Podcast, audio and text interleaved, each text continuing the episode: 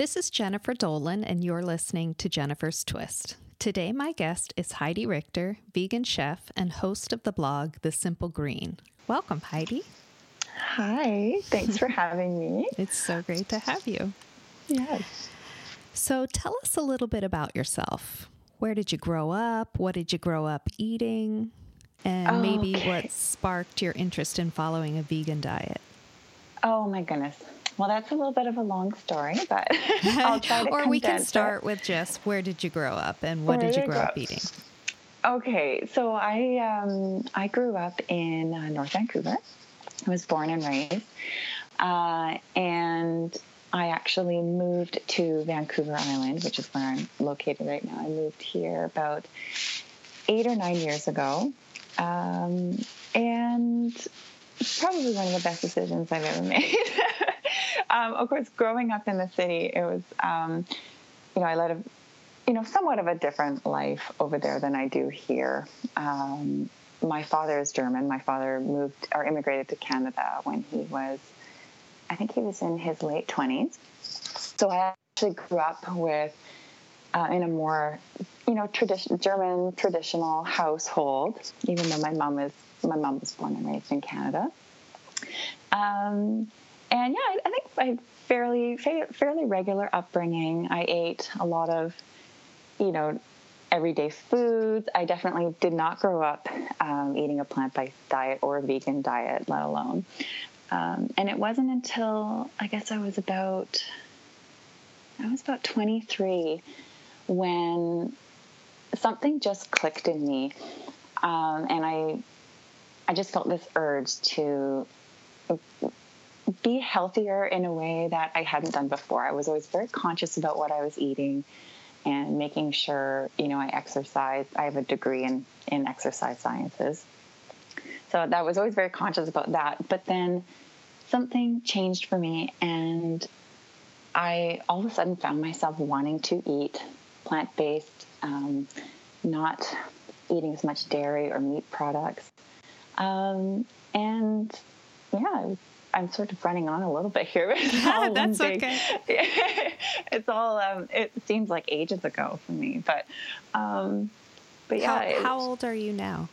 right now i am i just turned 36 on friday Ah. so So more than 10 years you've been vegan. over 10 years absolutely yes yeah it was um it was on and off for the first little bit um, you know as i was sort of testing the waters um, and just discovering more about you know the lifestyle and you know how to properly nourish yourself um, and and yeah that just it just sort of carried me through over the last uh, you know it's been over 10 years now so Wow. And what had you move from the mainland over to Vancouver Island? why did I move? Um, it was a combination of factors. So I was first introduced to the island when I was about, I guess I was about 10.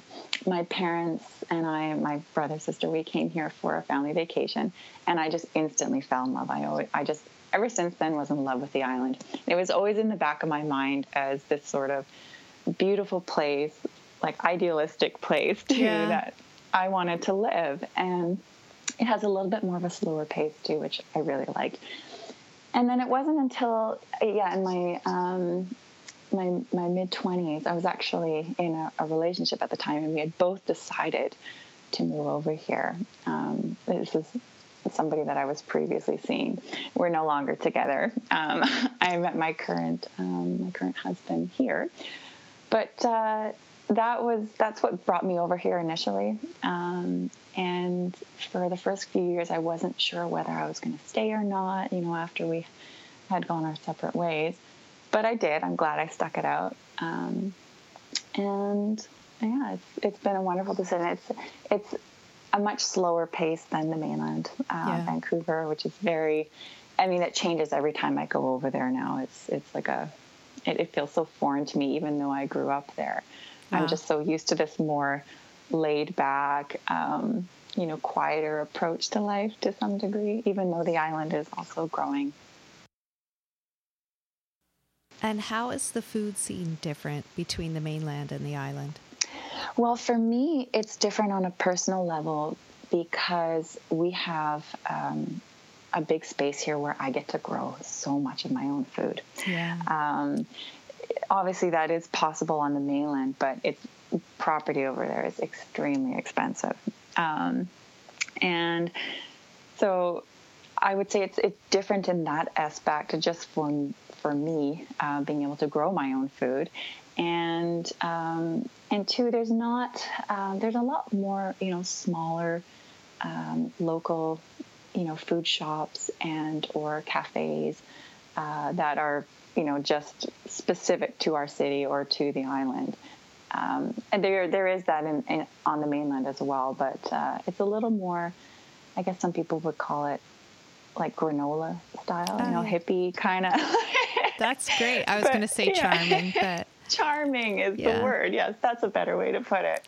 Um, yeah, it's that's it, it, so it's different in that way. Um, and there's not a lot of the big, um, you know, commercial establishments. They are they do exist over here, but not in the same quantity. You don't have a, a lot to choose from in terms of, um, you know, if you want to go out and things like that, which is not a big deal for me because, you know, we're homebodies and you like to stay home and yeah. and you probably cook here, better so. than a lot of the people there. yeah, yeah, I, I, do. Yeah, I, I, um, I, we have we have a lot of access to because we're a smaller we're a smaller city too, right? Um, you know, everything is a little bit closer, you know, in distance, so you get like there's so many great farmers markets here. There's so much to choose from in that respect. Um, so I feel, yeah, we're really lucky for food in that way here too. And then having the access to, even though I don't, um, you know, I don't eat a lot of meat products or whatnot, there's, um, like my husband is, he fishes. So he loves having the access to the water here, right? And the, and especially off the west coast, um, right off the west coast is just, you know, um, I guess he says it's the best fishing in the world. So, ah. so for people that are, you know, a lot of um, um, seafood and things like that that are um, that you find on the mainland are sourced, you know, a lot of it from the west coast. So, um, so it's yeah, it's very, you know, um, down to earth. It's you know, a lot of real focus on like local, um, and yeah, so. yeah. I think that did that answer your question. It did. yeah. Run on a little bit. No, it's great. and your husband, he's a wood woodworker in addition yes. to Fisher. Yes, yeah. he is. So yeah, he grew up in a very very small. Um, it's actually a village uh, off the west coast of Vancouver Island. So he, it, it was a fishing town. It was a fishing town, and that's what he grew up doing. So he's an expert at that. Um, but yeah. he also he loves woodworking. He's um, I'm I, I, I, don't speak so humbly about him or modestly about that. Oh, He's very his talented work with is that. Beautiful that you've displayed on your you. on your blog. It's yeah. so beautiful. Yeah, he's. I, I, feel I feel for him though because he has a quite a laundry list of things I'd like him to build for me. so, but it, ever ever growing. But um, Yes, he's uh, yeah, he really enjoys it, and right now he's actually in, in the middle of um, building a cedar strip canoe. So it's uh, nice. It's quite the project. Yeah, that's a big. I'm project. looking forward to. Yeah, it's it'll probably not be finished until about October this year, but I'm looking forward to getting on Yeah. So, yeah. And you have two other members of your family. You have a son. Yes and a French bulldog. A French bulldog, yes. Does Frankie. the dog participate at all yeah. in your career? Um, I would say she does actually. You know, people really like seeing her, especially on Instagram. She pops up on my Instagram stories from time to time, so people really like her. She's kind of a, a little bit of a clown. So. Super fun. I like to refer to her as a potato because she's very round and you know, very very dense. Yeah little potato dog. So. Well, looking back through your blog, I read a bit about your history as an athlete. Mm-hmm. On your blackberry and sweet basil galette post, mm-hmm. you referred to your time as a gymnast. And on mm-hmm. your cinnamon spelt pancake post, you talked about your intense fitness training while at university. Yes. yes.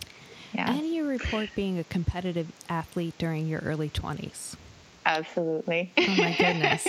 Tell us about your history as an athlete and what you currently do to maintain your physical fitness.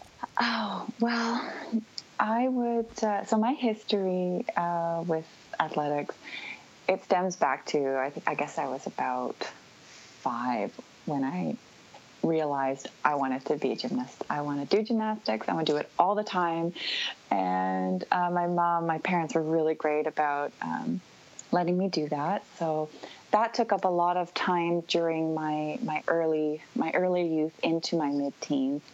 Um, just at the provincial level, I wasn't uh, I wasn't an Olympic gymnast or anything, but uh, very very um, loved loved the sport, absolutely loved it, and then spent some time coaching. And I I just have this innate desire to want to move my body and be active pretty much all the time. Yeah. so it's really hard for me to sit down and um, but so that that still carries on to this day, even though I'm not as competitive as I used to be. Um, but so after, I guess it was about in my my late my late teens actually when um, somebody I was dating at the time introduced me to the idea of going to the gym, and beforehand i would never really i never really spent time in gyms. I would do a little bit of you know uh, weight training here and there.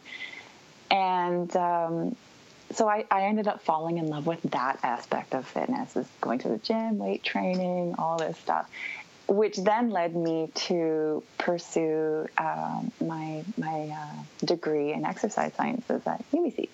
Nice. So and then of course at UBC, uh, I was you know pretty active there as well. I was still coaching gymnastics uh, part time, um, but then my athleticism or my athletic pursuits still geared more towards um, like fitness athletics. So you've probably seen or heard of like you know fitness competitions and things mm-hmm. like that. And I ended up doing that for about five years.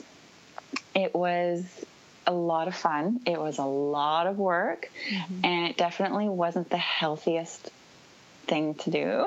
Yeah. it's not the healthiest sport. It takes a lot out of you, um, and it's you know there's there's um, concerns about you know people being overly aesthetic about it. You know, it's it's. Um, I did enjoy the the you know performing the routines and, and showing off my strength and my flexibility and my endurance and all that. That was a lot of fun. It, I used to. I was also an actress for a period of time, so I do really like performing. but um, so yeah, and then actually, it was right after I had I had finished. I finished that um, endeavor. I guess it was about. It was. Um, early 20s or so. And that was also right around the time where I uh, was introduced to or felt the need to go and become vegan or eat more plant based.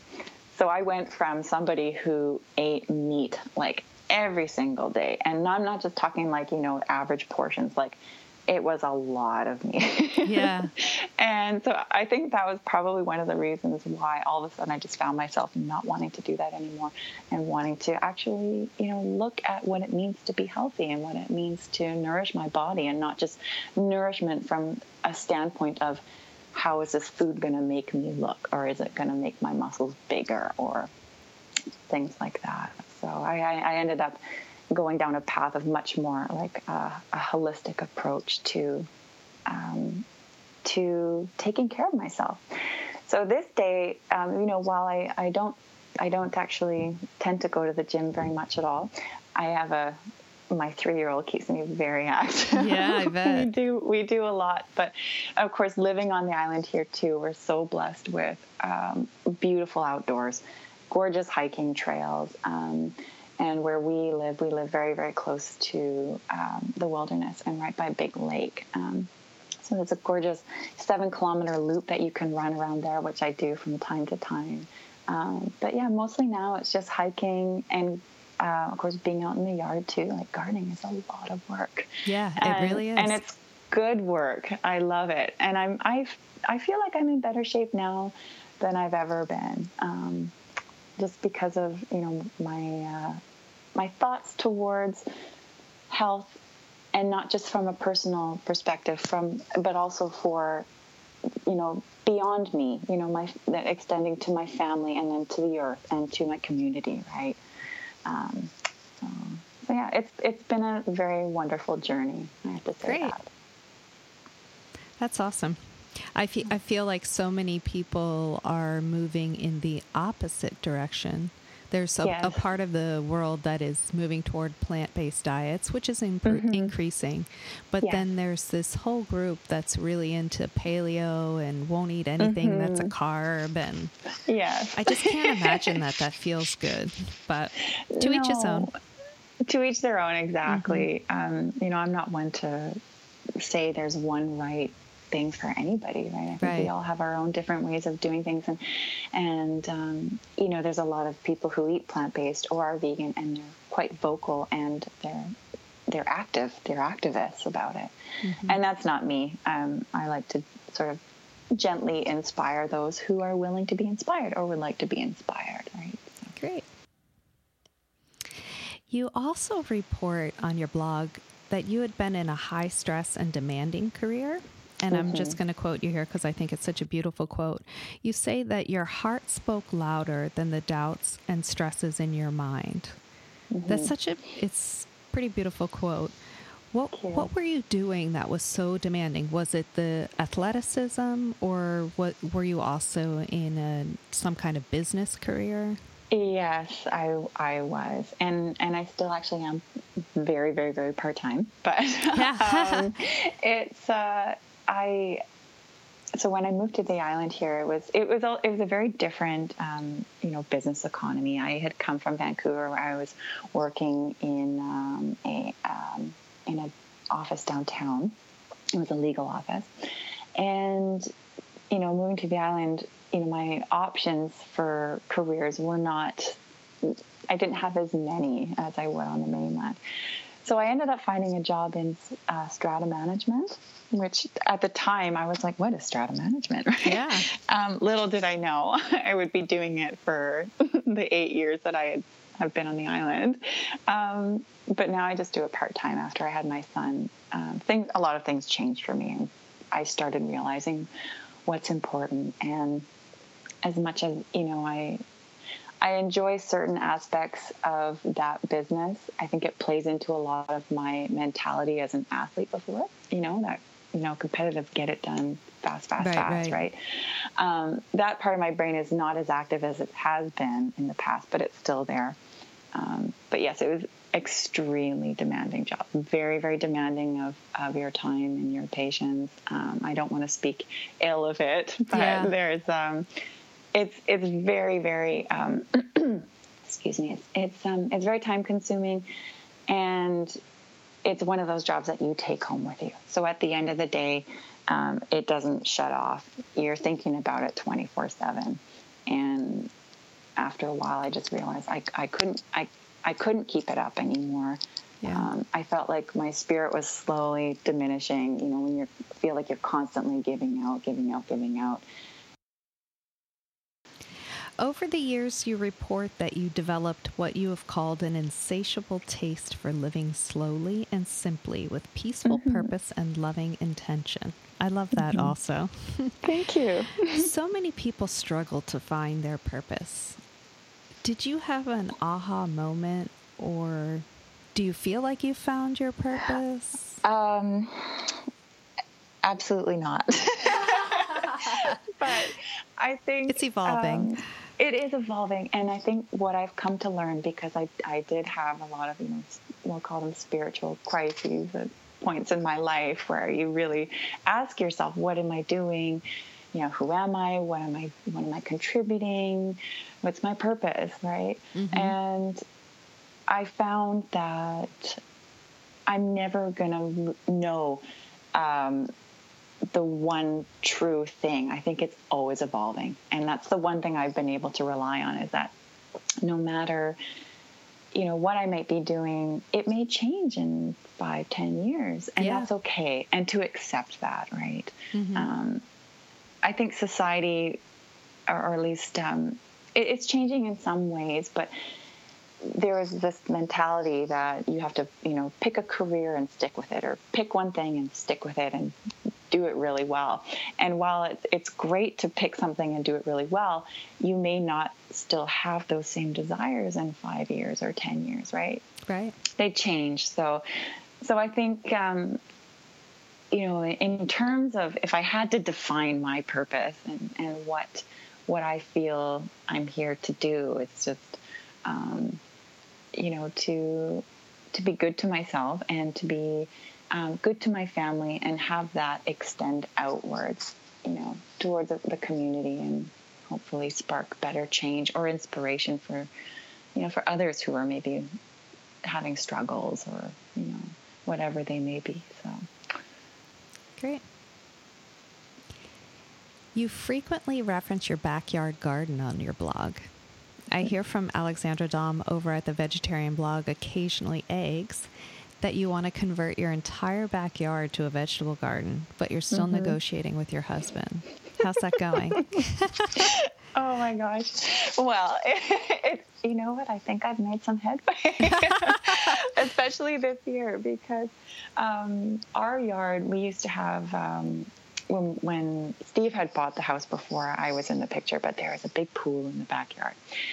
We finally managed to get rid of the pool, mostly my doing. So we have a lot of yard space now. Um, but yeah, if I had my way, I would turn the whole backyard into a garden. Just because I I'm addicted to growing food. I it's it's you know, it's like a science experiment on one hand. It's also a beautiful meditation and it's productive, right? You know, we find ourselves with a lot of abundance that I can then share with neighbors or family and friends. Mm-hmm. And I love that. So I just feel like in this in this situation, you know, more is better. so but we do I mean with our with our yard space, we don't have an acreage or anything, right? We have a you know, just a very um, you know modest house in in in the city. Um, but uh, but yeah, I would definitely have more garden beds out there if I if I could. We I managed to get another two this year, so I'll just keep working on it over the years, right? So. And what are you growing in this garden? So right now. Um, uh, I'm growing actually a lot of new things this year. Um, I have not done squash before. Actually, that's not true. I did an acorn. I tried to do an acorn squash last fall, um, but I planted it much too late. So ah. um, this year we're doing squash. I'm very excited about that. We grow an abundance of tomato varieties, um, a couple of them being heirlooms that uh, we've managed to source, which are just amazing. They're very ugly. I'll admit heirloom tomatoes are ugly to look right, at, but they but taste amazing. They are so, so, so flavorful. Um, so we're growing, yeah, lots of tomatoes. This year is the first year we're actually not doing cucumbers because I find they tend to take over our garden too much. And we always find ourselves with so many, yeah. Um, you know, too many actually to the point where we've given them away to our neighbors and they don't want them anymore because we have, you know, they're like, oh, we, we're got enough, we're good. So, um, and lots of uh, this year i'm doing a lot of um, you know fall harvest vegetables. So nice. i'm doing leeks this year um, which i'm very excited about for when those actually start popping up. And hopefully this year we might get a harvest of, of our garlic. We grew um, uh, elephant garlic last our last year we we put it in and it takes quite a while for it to grow so hopefully we'll have some of that to harvest this year too so um, and this year we've also got uh, one of the new beds that that uh, Steve made for me is um, a dedicated flower bed. So that's just for our pollinators out there, right? And uh, keeping them happy. So great. Yeah. You talk about picking blackberries with your son. The mm-hmm. blackberries on your recent buckwheat pancake recipe look absolutely delicious. Mm-hmm. Thank you. Have you ever had blackberry kombucha? I haven't. No, no, but I would absolutely love to try it. We actually started brewing kombucha this year, and um, you've got my my wheels turning. it is so fun to f- make oh, the yeah. different flavors. You're gonna love it. Yeah, blackberry, yeah, we, basil, or or any yeah. berry mint combo is yeah unbelievably Yes. delicious. Yeah, I was listening to your um, your podcast with uh, oh, what's her name? I Jessa. Stevens. Jessa, yes. Yeah. And you know, she talks about where she talking about herbs and the herbs that she puts in. And I would have never thought to put herbs in my kombucha, so Yeah. I'm very excited to try that. Oh my gosh, it's so good. You're going to that. love it. Yeah.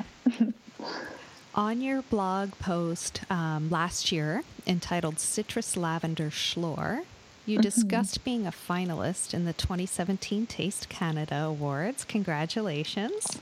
Thank That's you. really exciting. I hear you've even sectioned off a part of your garden to grow lavender. Mm-hmm. Yeah. So tell us what a Schorle is. Um, it it is actually a uh, a German drink. It's more. It's like a sparkling beverage, so to speak. It's. Um, I guess the closest thing I could relate it to is a. You remember as a child when you'd have like sparkling apple juice? You know, like they they'd be like the fake wine or fake champagne that you get as Yeah, a yeah. child. It's very similar to that. Um, it's it's effervescent and it's fruity and it's sweet and it's uh, it's lovely. So. It sounds kind of like kombucha. It is a little bit like kombucha. yeah, it's got a little bit more more fizz to it, um, but yeah, it's it's very similar without without that apple cider vinegary taste. Too, Yeah. right? but yeah. In addition to gardening, you and your husband are both wild foragers. One of my favorite posts on your blog is your experience chanterelle foraging on the West Coast. Thank you. It is uh, that is such a beautiful. The pictures are beautiful. The post is beautiful. It's it's really cool thing to do. Anyway, mushrooms are super intimidating to some people. How they Yes. look? Do you eat them raw? Should you cook them? If you should Yeah. cook them, how do you cook them? And mm-hmm. then, as a dietitian, I've worked in an ICU for a long time, and I've actually seen people end up requiring liver transplants after they eat poisonous mushrooms because they mm-hmm. weren't aware that it was not safe to eat. Mm-hmm. So, where did you learn how to do this? Or do you have any references that you could share with people who have an interest in foraging? Um, well, I would say your best reference is any lo- your local association. So where, whether it be your local, I'll just call them mushroom association. Okay. Um, they would be your your absolute safest and best bet because when it comes to manuals or books or things that you read online, it can be very helpful, but only up to a point. Um, They tend to be very one sided. So, you know, if you're out and about and you have a question or you're not sure if what you're looking at is actually, you know, an edible mushroom or edible for that matter in general, um, you may find yourself at a loss for information, which can then lead you down the wrong path or lead you to danger, right? Or end you up in the ICU, right? right. So, um, definitely having somebody who's experienced um, to just go out and, you know, ask to join them on a forage. There's a lot of, you'd be surprised at, like, there's a lot of local associations for these types of things. Um, and you can even find Facebook groups for, you know, um, if you're interested in foraging for people that, you know, are new to it, they can go meet people who are experienced who run these groups that you know do have um, you know the occasional um, foraging adventure that you can join on you Yeah, can cool. There's a lot of classes too you can take um, but uh, for like in my um, my situation here i learned from somebody who had been doing it for many many years who had taught steve my husband and then i learned from my husband so Yeah. It was passed down. Uh, Yeah. Of course, with foraging, it was initially put in my mind by my dad because when he was growing up in Germany, that's what they did. That was Yeah. so much of, you know, they they had so many wild edibles just right at their fingertips um, where he lived. So he um, he was always big into that. And and although we didn't do it as kids, I think my dad was really cautious about that. With Oh us. yeah, I bet with But, children because uh, you put everything in your mouth. Exactly. and Yeah. to touch everything. Um, Did your dad But, live uh, near the Black Forest? I don't actually know. I don't think he Yeah. did. Um, I have this was- dream it- of going to the Black Forest. Yeah. Me too. Me too. I would love to go one day, but um, I'm not sure where it's situated in relation to my dad. It was uh, Garmisch was the city that he grew up in, um, and I'm not sure where it's situated in terms of the Black Forest. But uh, but yeah, he's had his fair share of adventures too that I keep hearing about. So. All right, let's switch gears a little bit and talk about training and mentoring. Mm-hmm. So, you have a degree in exercise science. Do you mm-hmm. have any formal culinary training? I don't actually know. wow, all self taught. Yeah, I, I would say, yeah, self taught. My mom, of course, taught me when I was very little how to bake. I fell in love with baking originally. And then, of course, once I started down the path of, you know, plant based eating and veganism, um, that forced me to have to learn how to cook and you know find new ways of making stuff work. Yeah. So, um, so yeah, a lot of it has been self-taught, and of course, I thank the internet for that, and yeah. Google has been fantastic. So. Awesome.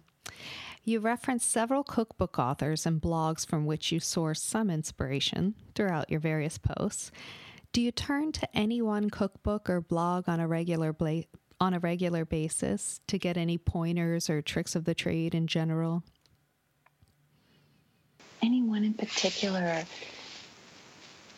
That's a tough question, actually, because it's sort of all over the map. Like, there's, I, yeah. I source inspiration from so many different people and so many different places, and from all over the world too, right? Um, yeah. As much as I like to focus on, you know, local and and and things like that, um, I find inspiration everywhere. So I wouldn't say there's one in particular um, that really that I, that's like sort of my go-to, but I grew up watch. Uh, some people may not like her very much, but I grew up watching Martha Stewart. I really liked her yeah. a lot. I still do. I still really love Martha. Hey, whoever um, you like, it, it, it works yeah, for you. It has inspired it you, and we are now the recipient of your beautiful recipes. So yeah, good for you. She she inspired me a lot when I was little. I just loved watching Martha Stewart. So. Um, yeah, I, I, would say if there was one person that I would go to on a regular basis, it would probably be Martha Stewart. ah, okay. yeah, even though she's not vegan or anything, but she's there's just I think there's a lot of good information. She has a really good team too, and plus I also have the nostalgia of it attached. Right. You know, so yeah.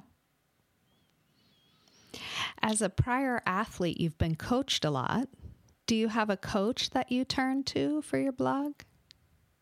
Um, I, I don't necessarily know, but I do have a very good network of um, other bloggers that I've met over the last two and a half, three years. Mm-hmm. And they are such a wealth of information and help. And, you know, as, as a blogger, you tend to go through a lot of the same things that other bloggers have gone through, especially when you're getting started and or you know, learning the logistics of, you know, building a website and building a blog. It's, you know, you come up, you have to do a lot of troubleshooting. Right. Um, but I've managed to get um, some really, meet some really nice people, great people who are in either in the same boat or have come off that boat and, and they're able to help. So, yeah. I do feel like Canada has a very, the, of the bloggers that I've um, followed from Canada, I do feel like you have a nice little setup going on up there mm-hmm. that you yeah. work very well together. Yeah. yeah. For someone, We're so nice. yeah, you, you really are. Um, and sharing and kind of win-win environment, which is great. Mm-hmm. If some, do you have any advice for someone who's just starting out a blog? Oh yes. Um, um, don't expect things to happen overnight. Number one, yeah. you're gonna, and number two, you're gonna probably want to give up a lot. Yeah.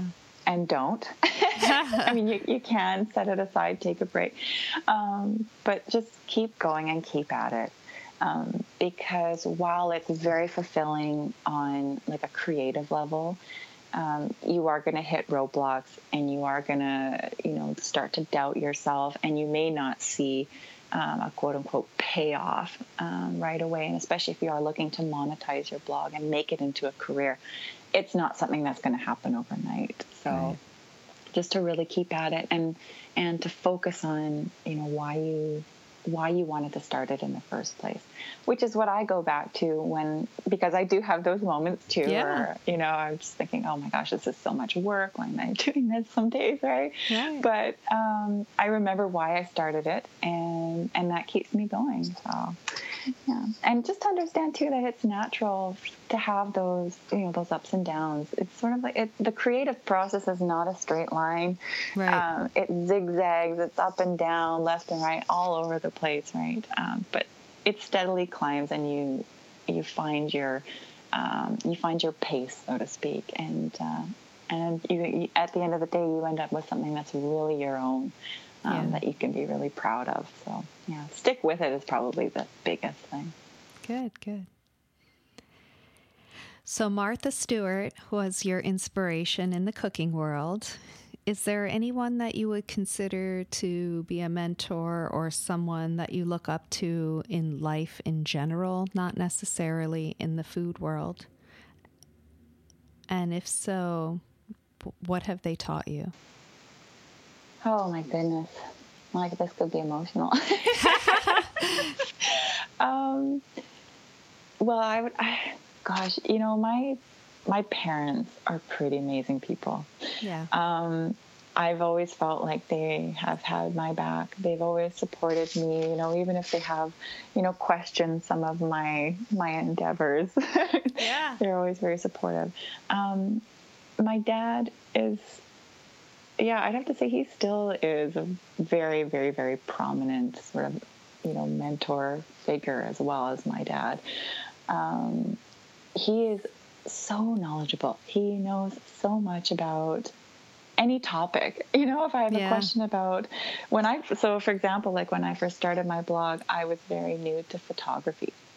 I knew I liked it. I knew I had a lot to learn. Um, and when my dad found out about what I was doing, well, guess who got a photography lesson from their dad that they didn't Aww. realize was going to happen. So, oh, that's so nice. Was, yeah, it was. Um, so yeah, he's he's been he's been there a lot to help, and of course, my dad is is and and my brother too. I should say they're very knowledgeable with um, computers and you know websites and things like that. So they're also really really helpful for me. Yeah um, that's super when it helpful. comes to the blog very helpful because it, yeah you can get yourself into some sticky situations and uh, and really not know how to get yourself out. But uh, yeah the, having somebody who understands that side of things is really is really really great. So yeah having them to um, to help me along the way. And then of course my my dad does inspire me in a lot of ways because he's you know, he's had such an amazing life. He's had so many amazing adventures um, that I, you know, I don't think I've even heard all of them to this day. Uh, so, so, yeah. Yeah. Very cool. Okay. Let's talk a little bit about your hometown um, and slow living. You've shared your love of nature and the pleasure that you get from exploring the natural wonders of the land. What What's the name of the island where you live? Uh, it's Vancouver Island. Oh, they call yeah, it so Vancouver Island. It call, yeah, it's Vancouver Island, and it's right on the west coast, the very, very far west coast of Canada, British Columbia. Okay. So. And is um, what's the name of the little like I don't know how to pronounce it, Nemo or Nanaimo. Nanaimo. Yes, it's a okay. weird name. yeah, Nanaimo. I would not have gotten Nanaimo. that. Yeah. Um, and so that is part of Vancouver Island. And is Victoria yes. part of Vancouver Island? It is. Or, okay. Yes, yes. I was thinking so that the island was Victoria. I don't know why. Yeah, it's, uh, well, Victoria you know, most people when they think of Vancouver Island, they think of Victoria because it is, um, you know, it's it's the prominent feature, really. It's, it's right. the biggest city on the island. Um, it's a real hub. Um, and it's probably one of the oldest cities as well. So um, it's it's also oh my god, this is going to test me now with my Canadian geography, but I'm pretty sure it's the capital of BC. I'm not sure. So, so of BC, yeah. okay. I think it used to be New West, and now yeah, it's been a long time since I've done that elementary.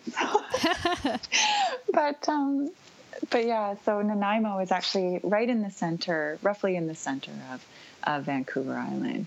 Um, and that's where I call home now. So. Yeah. If someone were to come visit, where would you recommend that they go? Come visit me. no. If I was talking to just, you know, somebody I didn't know and, and, uh, and was just giving, um, you know, general like touristy advice. Mm-hmm. Oh, in Nanaimo, where would where would I suggest going? Uh, that's a tough one, but the one that pops out would probably be uh, either Piper's Lagoon or Neck Point. They are such gorgeous, gorgeous spots um, um, right on the water, and um, Piper's Lagoon in particular is it's a very long walk.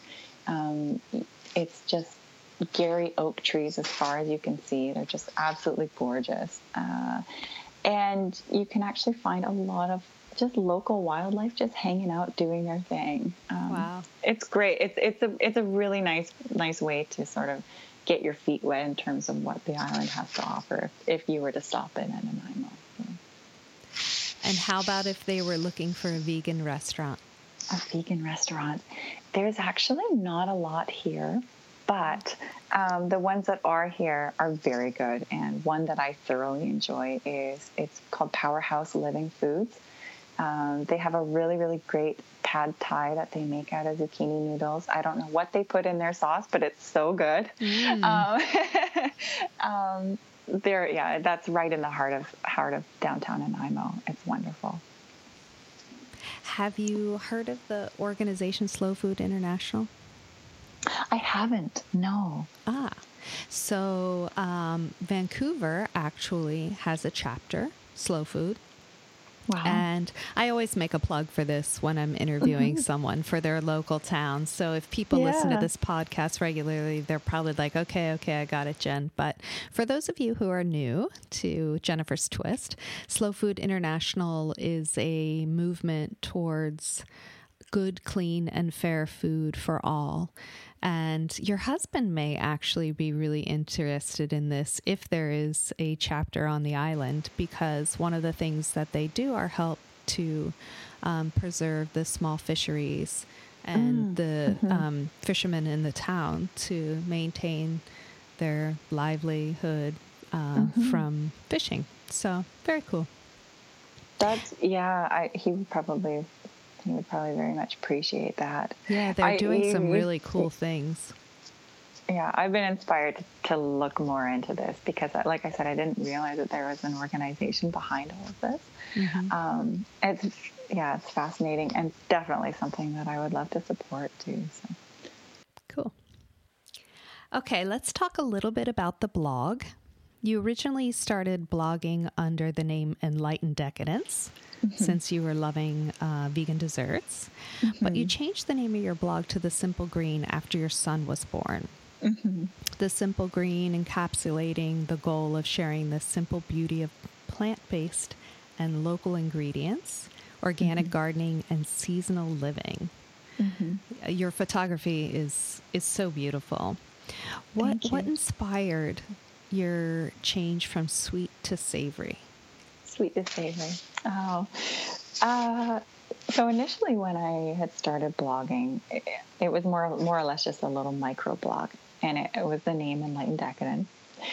I so having fallen in love with baking from a very early age, it was just a very natural progression for me. I thought, well, if I'm going to blog, this is what I want to blog about, and you know, make traditional type desserts, but a little more.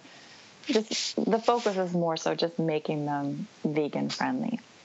And then I realized over time too that, you know, sometimes despite you know having a, a good label on something, it's maybe not always that good. Um, and and I just found you know my my taste for things changed after my son was born I wanted to slow down my life a little bit. I wanted to really focus on, you know, I didn't want to box myself in, so to speak.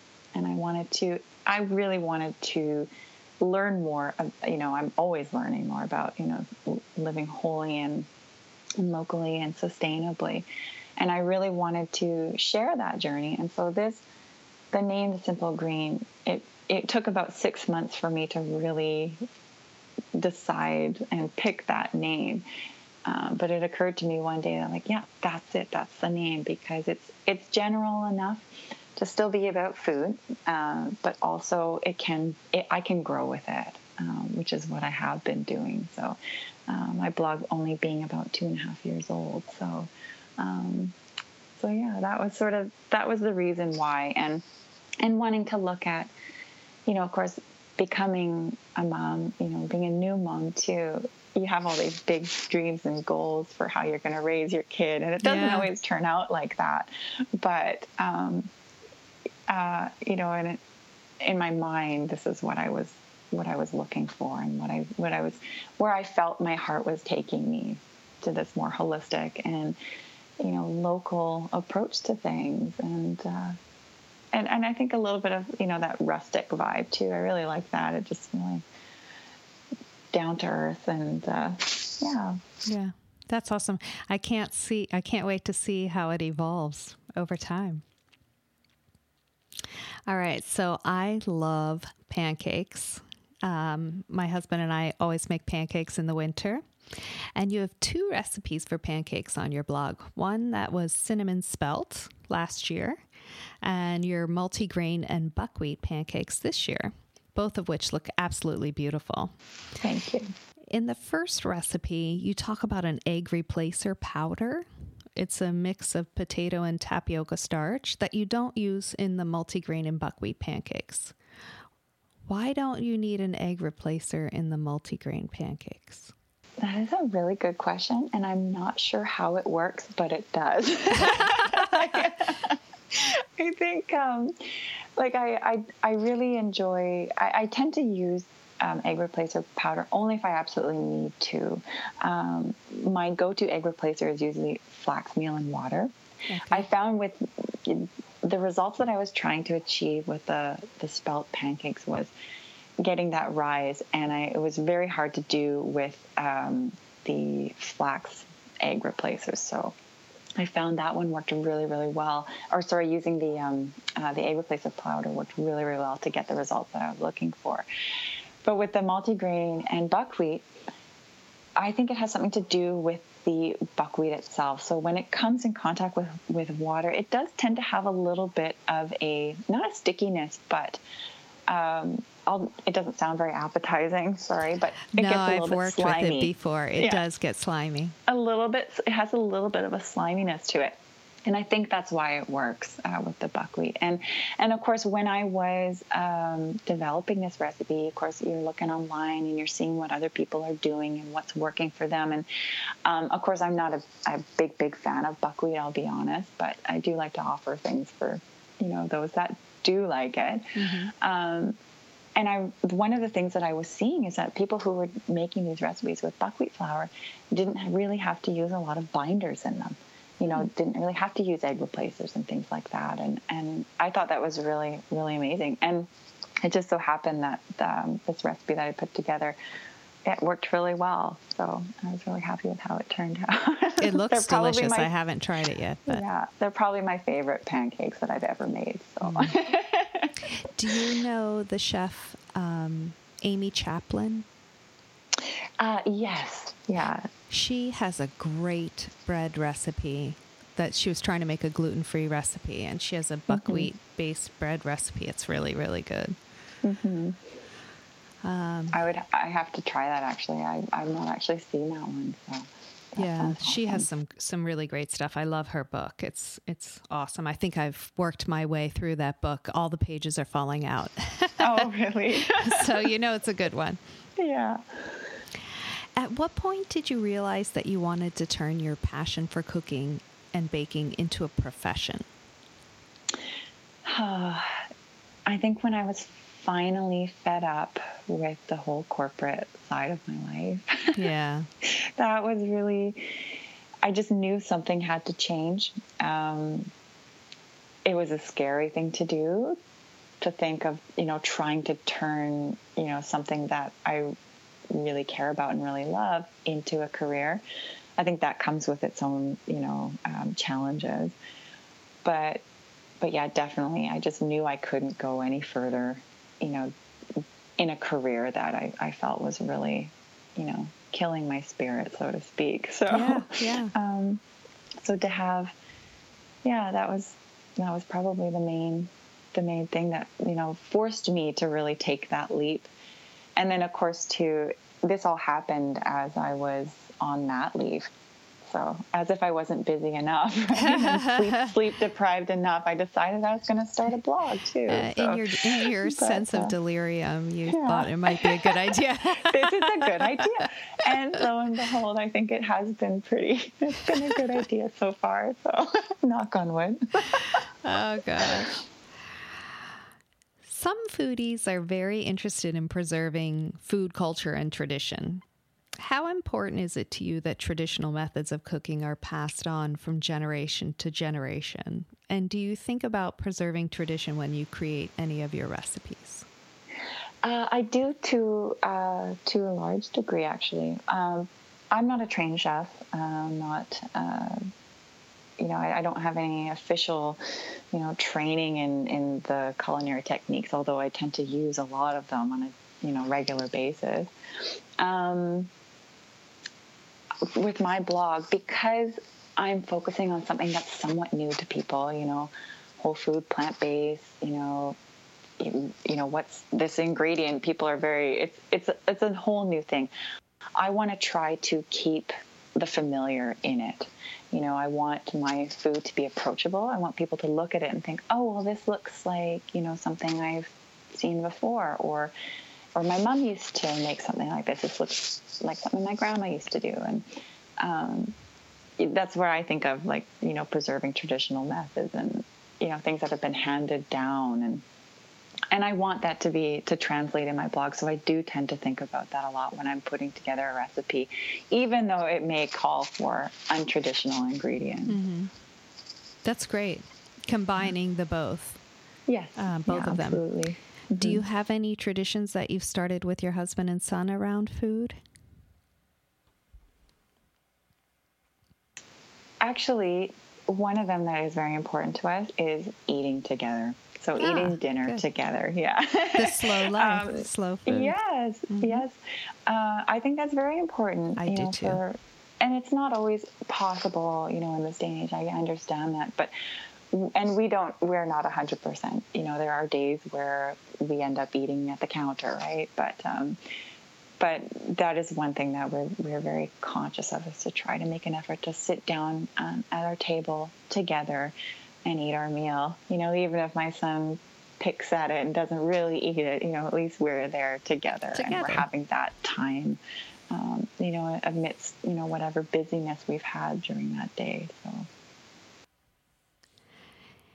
You post several um, times a month on average. What's a typical workday like for you? Or does that even exist with a toddler? that, yeah. So uh, it does exist to a point, uh, but yeah, it's a little bit. It can it can be a little bit uh, all over the map, so to speak. I don't really have a typical a typical work day because a lot because I am I do work from home, um, but you know a lot of my time is spent with my son. You know we're we're doing things together, we're outside together and and whatnot. But uh, when it comes to the blog, it's very it, it's pretty routine. You know, I have I've been I'm usually testing recipes, you know, throughout the week, and and uh, I've usually got like two or three recipes that I'm testing at any one time. So and and some days I just decide, okay, well I'm not gonna focus on this one anymore because my creative my creativity is just you know run flat. It's run dry. So um, but I'm usually always working on on something throughout the week. And then uh, when it does come time when I when I perfected something that I'm happy with, and it comes time to you know shoot it, it's um, yeah, it's it's pretty. It's you know it's a busy day. It yeah. takes a lo- it takes a long time to you know, what you think is a simple thing, you know, i see a picture of, oh, look at these beautiful pancakes, right? You just see the, the end result. But behind the scenes, is it's a lot of work and it's yeah. a lot of messy dishes, which my son is very happy to help me with, which is great. so he's only three, but he loves to turn the tap on and do the dishes. Ah, that's good. So, um, but uh, but yeah, it is a lot of work. And then of course you've got you know five or six different shots um, that you want to get. You know, I think I have about eight or nine, sometimes more shots that I get in one post. Um, but the editing takes a lot of time as well. Like sitting mm-hmm. down to you know upload the photos and then you got to edit them and make sure they're consistent and then consistent with other pictures you've done or other blog posts. Uh, that tends to take up the most time during the day is when i finally get to sit down and, and have to edit them. But for the most part when it does come time to sh- to get my post together i can be working at it for sometimes two days. You know it's a lengthy process. Wow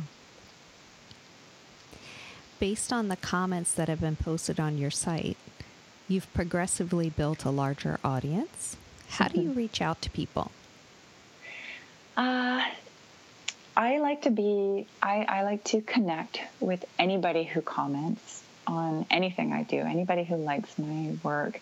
Uh, even if they don't, I still like to connect with them. um, but it's, yeah, I just think, you know, trying to imagine, okay, well, yes, this is I'm I'm working from behind a screen or I'm working in front of a screen, but there's a person that's behind that. There's a person that took the time to, you know, say hello or say this is great or whatever. You know, I want to equally take that time to thank them or reach out and connect. Um, I've I've met so many wonderful people through blogging and through social media, thanks to my blog. Um, and yeah, just uh, there's so much there's so much inspiration out there too. So when I find something or somebody that really inspires me or that I think is just amazing, I do like to leave them a comment. And you know, sometimes that does spark a conversation, and then things go from there. It's like how you know how Alex and I actually became really good friends through that. So cool.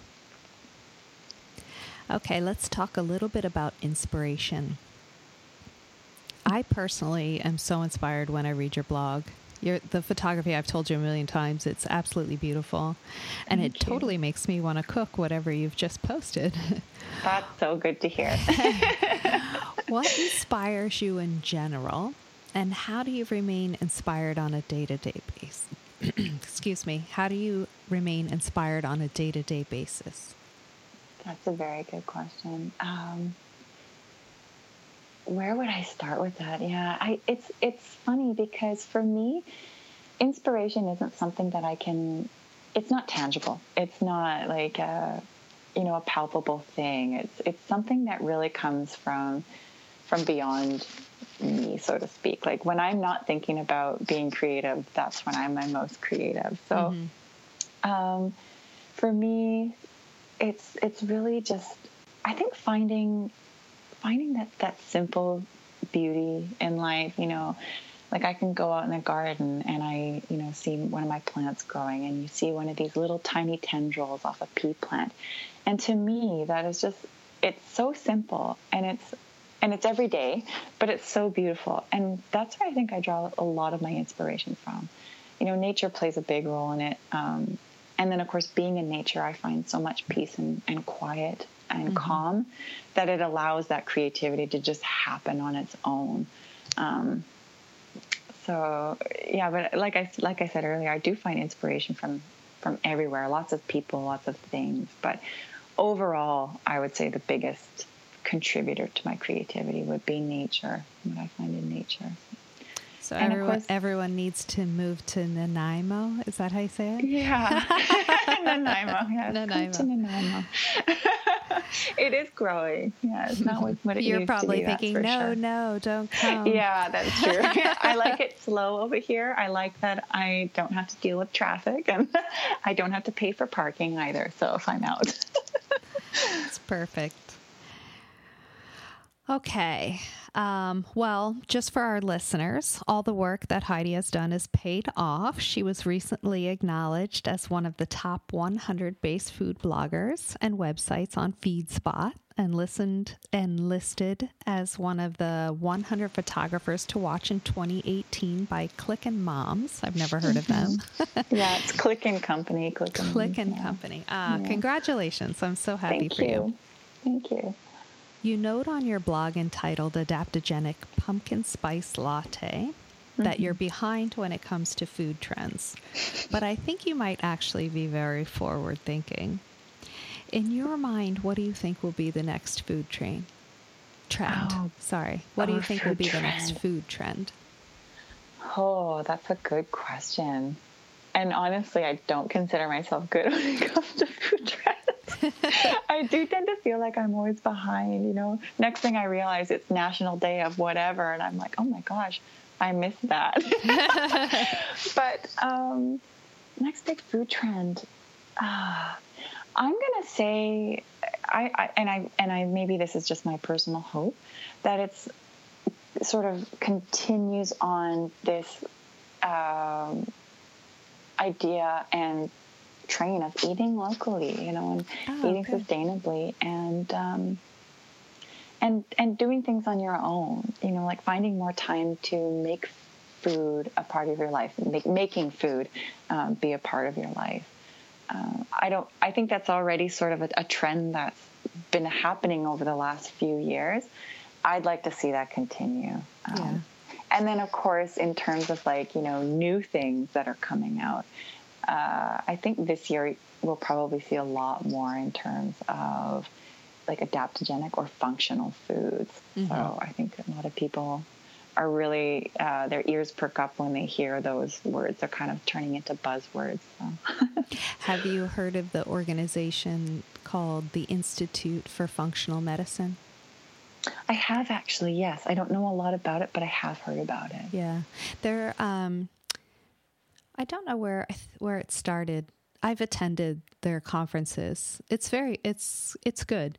Some people come out and say, "Oh, I'm a functional medicine practitioner though." And I think you need to be wary of people that just because yes. they go to a weekend conference suddenly yes. think they know everything about yeah. functional foods. mm-hmm. yes. Um, yeah. So, but it is a, a, very interesting area of science.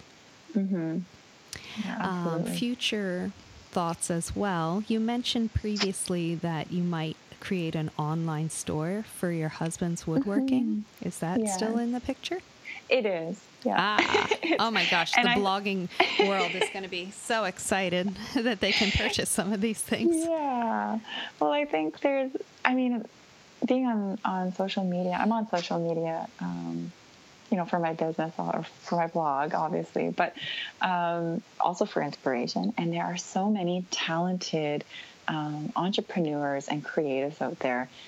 And you do see a lot of their work popping up in people's food photographs, yeah. you know, their props or a, a spoon or whatever. And it's, they're unmistakable pieces. They're gorgeous. They don't always take away from, they don't take away from what your, the focus of the photograph is. But, and I have found that with, you know, the things that Steve makes for me people are like, oh, where did you get this? Or where did yeah. you get that? Or, you know, who, where can I find it? And I'm like, oh, it was actually made. It was a one of a kind. But people are very interested and they love it. And I think it's a wonderful thing to have, um, have, allow people to have access to that. Mm-hmm. Um, and then, of course, support, you know, local artists or you know just entrepreneurs wherever they may be in the world doing something that they love i think it's really important to support people yeah. um, in that respect. So, so yeah, I'd love to have.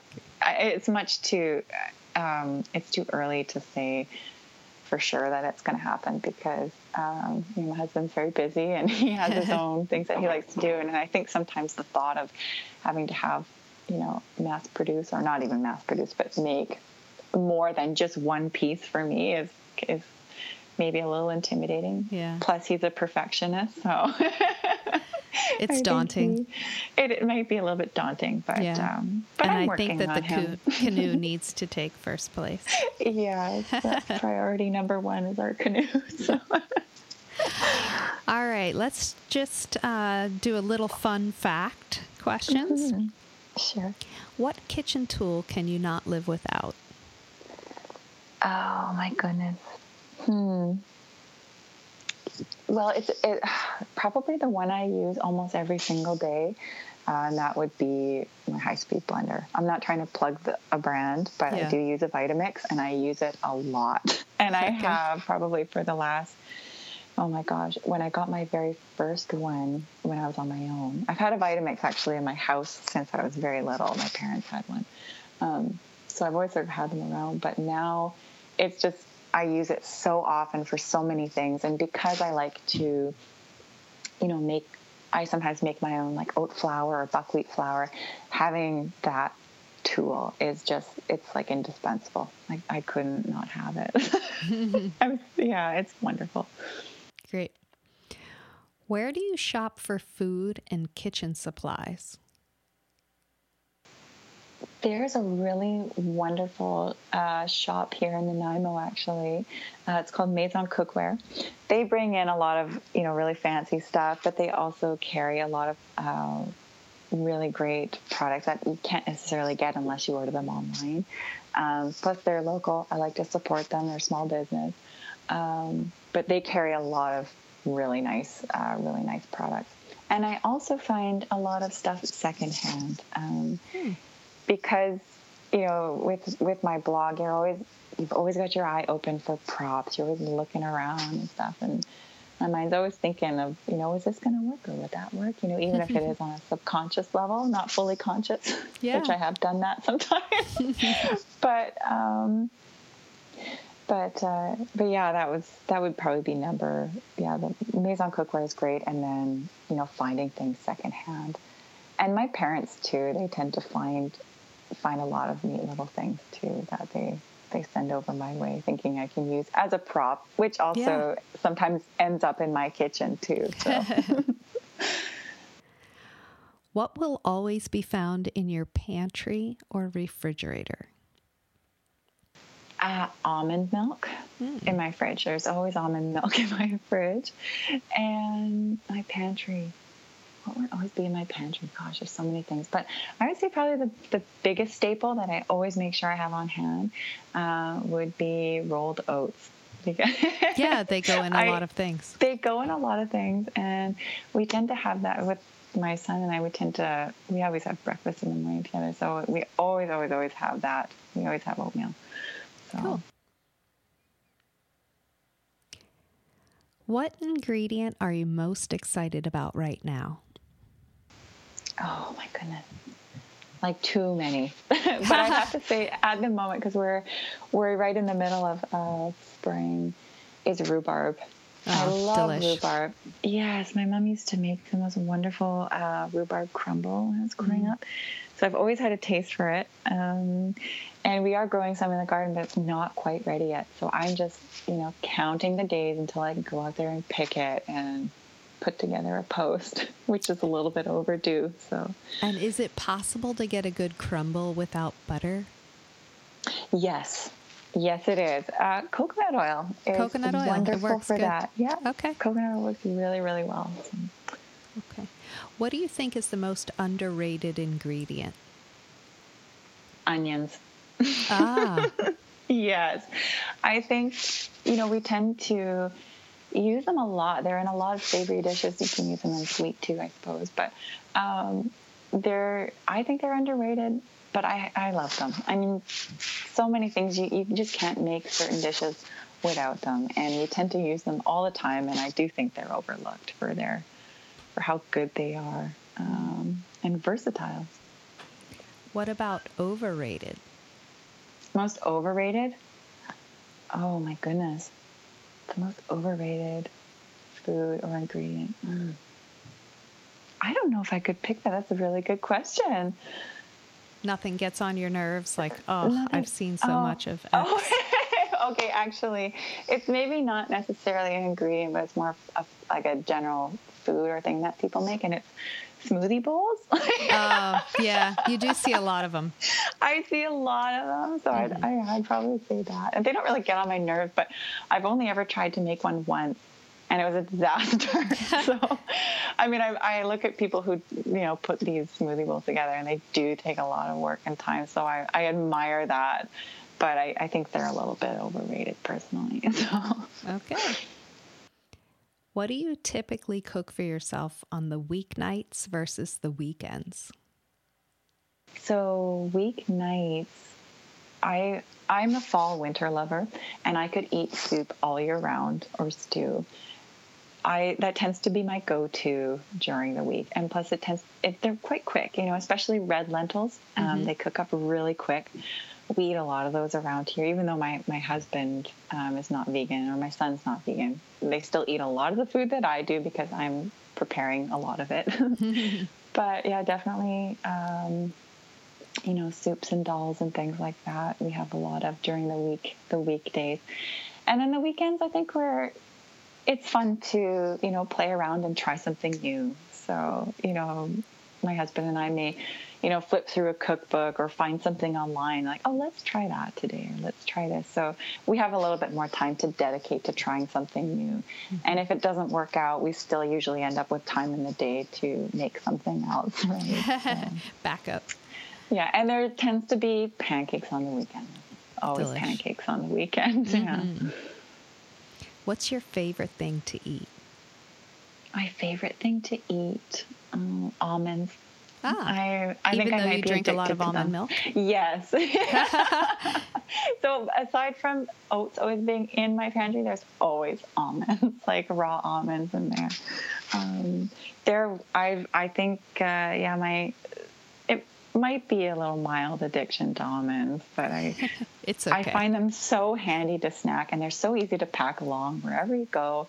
I would always have them, you know, in my offices whenever I was working in an office downtown or you know even here on that. I would just always have almonds on hand.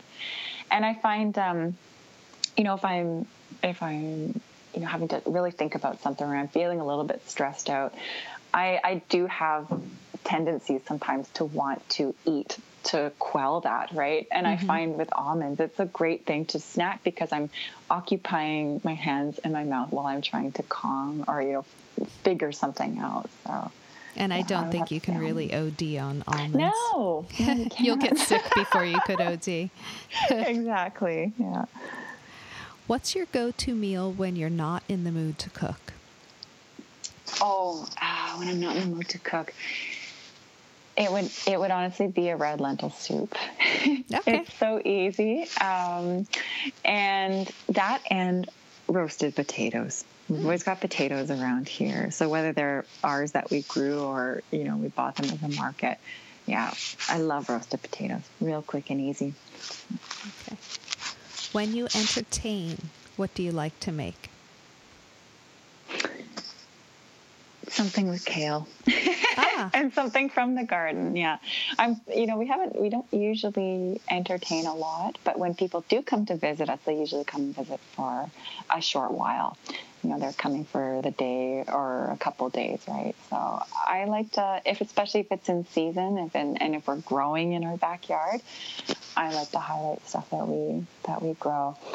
And I think people tend to, when you know, when we bring a salad or make a salad, people tend to think of, oh, lettuce. It's just going to be lettuce. Well, I usually make my salads with kale, and people always really tend to like them. So mm-hmm. it's sort of my go to.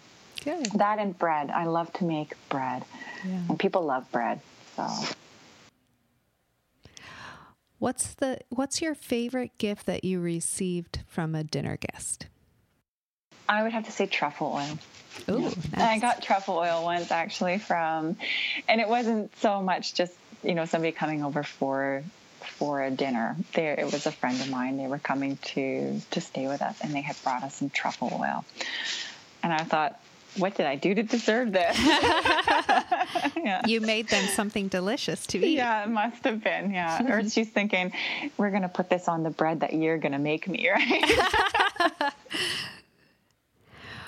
What do you love most about your kitchen? Oh, the space. so when I when I first met my husband, we um, that the house that we live in now. Um, it was it looked very different. It was a very small little kitchen, um, and now it is. It probably it takes up pretty much a, a, good portion of our like main living space it's wide open.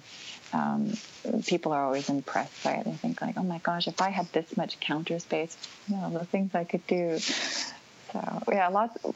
My my husband also really likes to cook too. Um, nice. So we have a lot. We had to have a lot of space, a lot of cupboard space, a lot of counter space to to do what we like doing. So.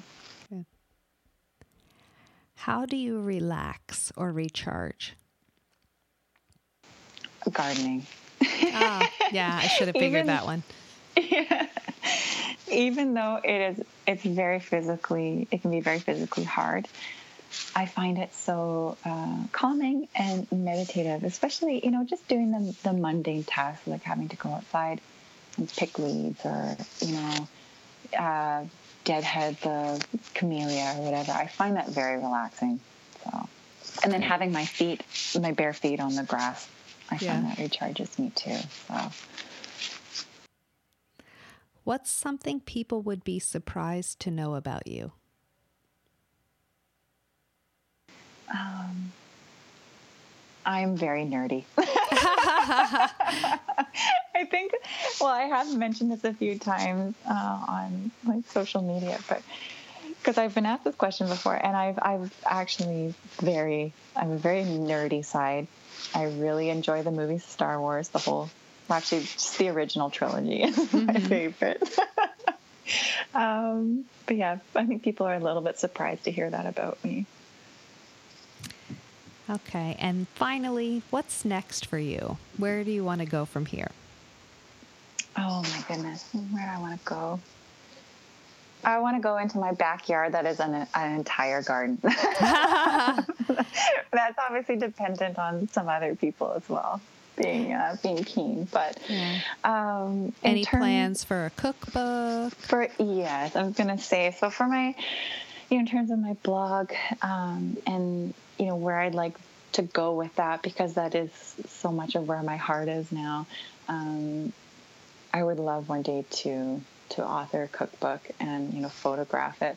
Yeah. I mean, it would be very intense, and I've heard it's it's a lot of work, but it's something that I think I would love to do. Um, and the other thing too is I would love to do more video. I had done a little bit initially. Um, I had done some video work, and it was it was a lot of fun, and I didn't Good. expect it to be fun. Yeah. Um, so I, yeah, I definitely wanted to get back into that as well. It's a little bit tricky though too with, um, you know, with my son and being home with him during the day.